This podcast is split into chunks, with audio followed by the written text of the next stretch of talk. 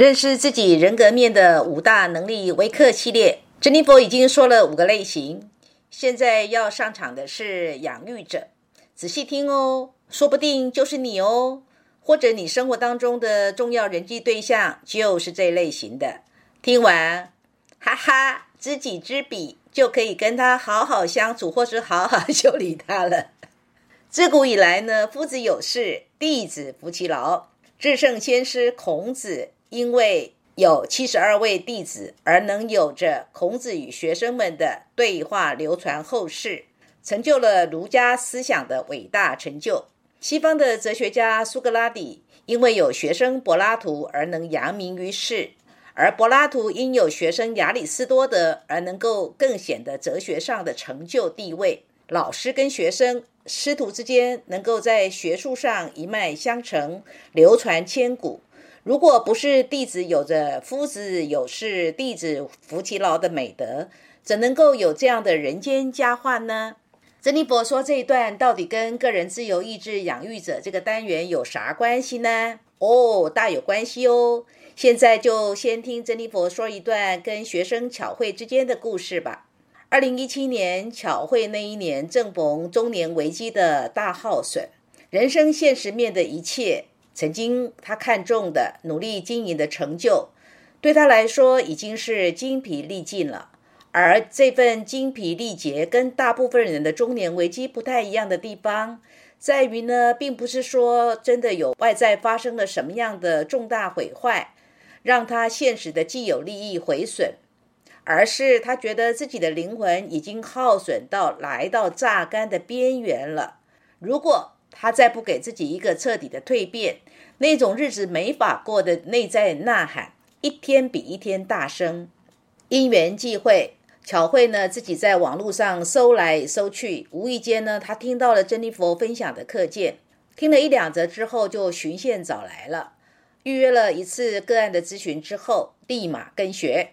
平日工作呢是自由业的他，二零一八年的五月，当他知道珍妮佛要去北京的时候。虽然他人不住北京，特意呢把工作排开，飞来北京跟珍妮佛相会。日后他回忆的说：“没有想到第一眼看见珍妮佛老师的时候，那种感觉就好像灵魂故人今生再相逢，熟悉的不得了，仿佛呢已经跟珍妮佛老师认识的很久很久了。”他问珍妮佛：“是不是也有这样的感觉呢？”那还用说吗？回忆这段跟学生巧慧初相见的那一刻，时光好像定格在彼此相互的拥抱。这三年来，巧慧很自然的成为跟着珍妮佛四处游学跟工作坊进行的随行学生，也自然的跟甄老爷呢成为忘年之交。珍妮佛也认识了巧慧的先生跟女儿，见过巧慧的妈妈，感觉相处起来仿佛一家人。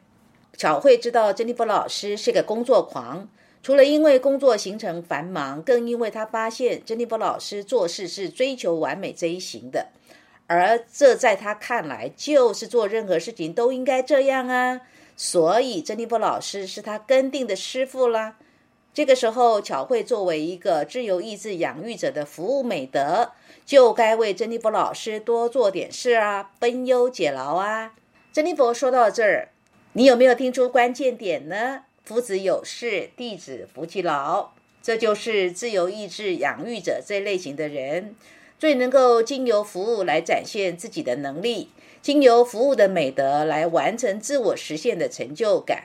所以，当这一类的人在生活上因缘际会遇见了能够让他们服务的对象，就算呢被服务的没有开口，养育者自己就会抢着说：“这事我来。”而且。真的可以把事情给照料到巨细靡遗，尽可能的完善哦。养育者的心理驱力，如果我们要从身心灵灵的观点来看，神创造万物，它本身就是一个神圣性。造物主在人世间创造万事万物，本身就是圣灵的一个神圣性的工作。神是圣灵，养育者象征着神所做的神圣性的工作，在人世间。对养育者这类型的人来说，工作的本质是很神圣的，即使是很卑微的工作，敬业就能够赋予卑微的工作神圣的意义与价值。对他们来说，世俗多半倾向用社会地位、金钱、权力来评量工作的价值，而这些世俗性的价值取向未必是他们所要的美善。养育者核心动能就是认定工作是我们用我们的创造力，我们用我们的创造能力所孕育出来的神圣的工作成果，而这个认定在更高的层次上叫做灵性的看法。不会把工作的价值只停留在物质面的界定，这也就是为什么巧慧总是乐意帮珍妮佛做一些在外人看起来耗时耗工又没有钱可赚的工作，但他却无怨无悔，而且乐此不疲的原因哦。珍妮佛呢，也在巧慧的日常生活里发现他特别重视养生。他常常提醒珍妮佛可以吃点什么啊，然后要多休息呀，不要让眼睛太疲劳之类的。每当他这么说，珍妮佛完全可以理解他的叮咛，是因为他非常重视健康。那为什么自由意志养育者的巧慧这么重视健康呢？刚刚珍妮佛不是有说过，养育者的心理原型上就是会把工作给神圣化吗？而神圣化的对象是谁呢？其实是那个肉眼不可见的圣灵，也就是精神意识的活动。在这里，我们不需要把圣灵给宗教化，完完全全就是一种精神意识的活动。然而，当灵要降落到物质世界，需要身身体要健康的运作，才能够完成灵的意识。我们的身体是灵的载体，灵透过身体在为它工作。这个工作不要把它讲成是 job。把它用英文字 work 来理解，就能够瞬间秒懂了。灵如果没有身体这个肉身来运转的话，灵的精神意识活动在人世间就没有办法表达出来。所以，我们都是要透过这个肉身，而这个肉身，我们的细胞组织、肌肉组织、骨骼组织、血液、中枢神经系统等等。我们身体的每一个微小的功能到巨大的功能运作，时时刻刻都在为我们工作着。这样懂了没？为什么工作跟健康是息息相关的？终于明白了吗？养育者呢？如果对应到希腊神话的神奇，就是农业女神 Demeter。在古代，农业女神掌管什么呢？掌管农作物。以前人类的文明是狩猎，进入到农耕。希腊时期差不多就是农耕时期，在希腊文明里，农业女神孕育所有的农作物，我们人类吃的农作物的五谷，才能够有健康的身体跟维持日常的劳动工作。在工作上最强调的是什么样的精神呢？敬业是答案。再往核心处去探究呢？专注也是敬业的一种方式。那工作为的是展现什么呢？我们每一个人都在用自由意志在工作，可是，在工作里面最主要是完成什么呢？终极的答案是服务，是经由你这个生命个体去服务你所处的社会所需要的分工机制。当讲到养育者的时候，人就跟组织必然产生的关系，因为你不是一个单一的生命个体。就要了解生命的表达不是一个单一生命个体的存在，我们永远都要跟他人产生关系，而第一个产生的关系就是经由工作来展现服务。譬如远古社会的狩猎时代，猎人们出去打猎，他们是不是去工作？而女人们就在部落里面照顾小孩，这也是工作。另外呢，还要有人专门起火。那个火永远不能让它熄灭，因为那个火就是等猎人们狩猎之后要猎煮食物分食的火，所以必然有专职的人在管火。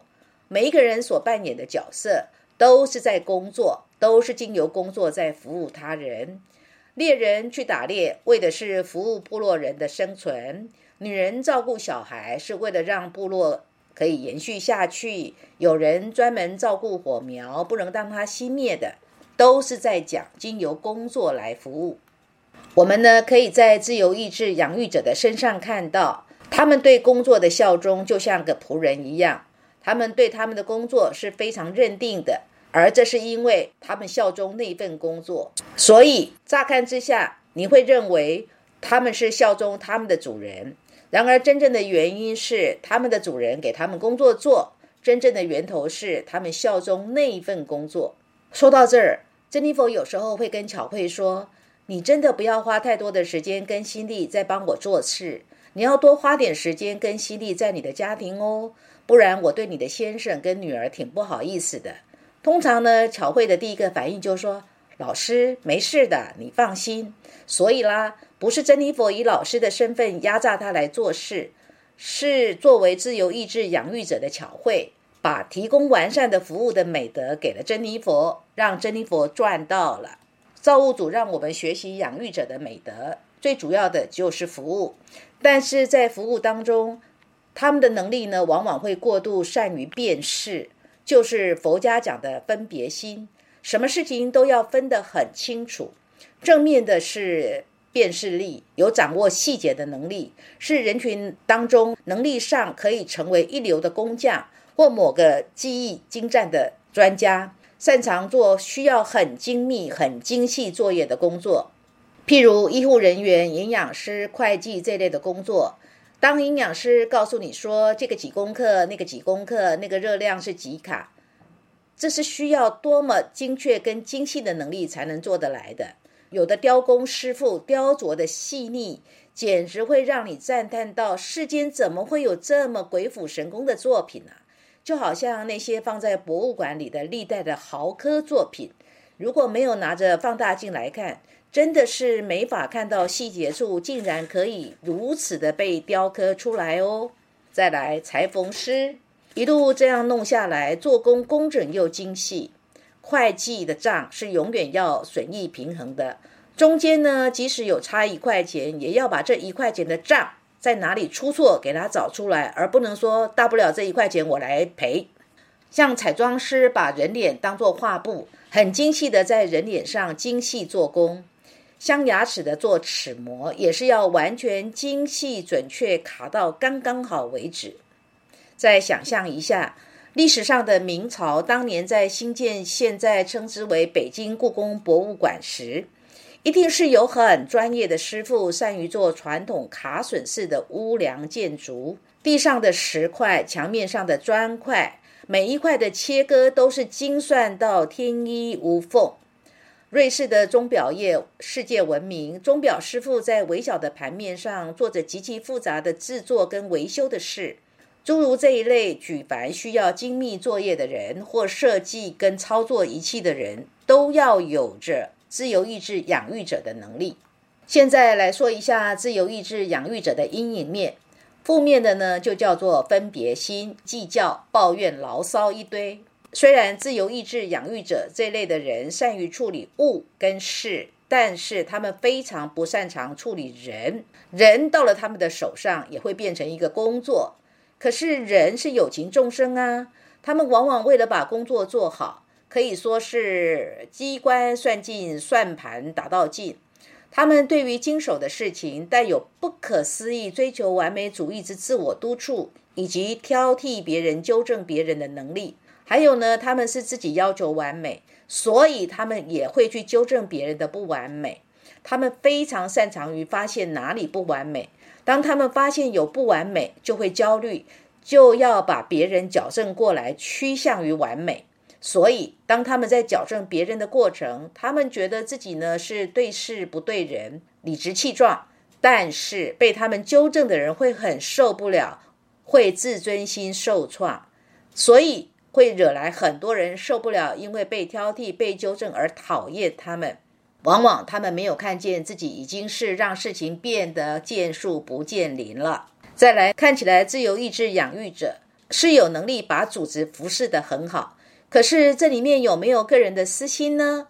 当然，这只有他本人才知道喽。自由意志养育者这类型的人，也容易反映在对食物的摄取上面，会有一个现象是这个不吃，那个不吃。就是呢，很挑食。举个例，譬如说，老板给我一碗阳春面，然后呢，葱花不要，蒜不要，呃，什么不要。如果珍妮佛是那个面摊的老板，我心里就会想，干脆来一碗这个清汤面好了，烦死了，爱吃不吃随便你，或是最好你下次不要来，去别家吃。另外呢，说起来很逗的是，自由意志养育者呢，当他们认同一个人的时候，他们可能会送维他命或者是药给他们的朋友。他们自己吃的维他命或是吃的什么药，觉得效果很好。当他们要对周围的人表示友好的时候，他们呢也会买个几罐维他命啊或药送给他们的朋友，也不问他们的朋友是不是要吃药。他们重视健康，非常的重视健康。但是呢，过度重视健康反反而会有一个现象，因为当人们的意识过度焦虑在健康的时候，身体呢往往会反其道而行。当人们的意识过度焦虑在身的运作，人们的心就会不安，反而是身心不平衡。往往呢，健康出问题的时候，对自由意志养育者的人来说，简直就是一件很讽刺的事情，因为。他会认为自己已经那么重视健康了，平常又吃的那么多的营养食品，或是平常又那么重视养生，而且在饮食上不是也很守规矩吗？凡是有碍健康的都不吃啊，怎么健康会出问题呢？事实上，自由意志养育者在健康上的问题，往往是因为过度追求完美不可得，而累积的很多的在意识层面上的抱怨跟牢骚。就会影响到他们身体小宇宙的消化系统，所以这类的人呢，有的是便秘，有的是拉肚子，都是消化系统出了问题。便秘呢，就是心里的垃圾排不出来；拉肚子呢，就是没办法吸收营养。自由意志养育者也容易有着极端的精神洁癖，在生活上不自觉的会有着什么如同强迫症的现象，譬如有的人会一直去洗手。有的人是三餐吃完一定要剔牙或者是刷牙，有的人是见不得有什么脏乱，有的人是道德上的洁癖，特别呢是在个人的名誉上不容有一点的出错。现在我们谈一下公众人物里面有哪些人是自由意志养育者这类型的人呢？典型的在工作上最能够体现一步一脚印，从基层做起，经由时间的累积，能够往上攀升到精湛专业的地位，而且大概是没有人可以跟他比较了。演艺界的九令，他对自我的要求就非常的严格，他在舞台上的表现，敬业的程度真的可以说是无懈可击，尤其是勤练舞蹈的部分，可以说是超出了一般艺人的极限。而他在演艺圈的发展，就是从刚出道的一个艺人，看起来不怎么样，因为就颜值来说，他并不是美貌取胜的。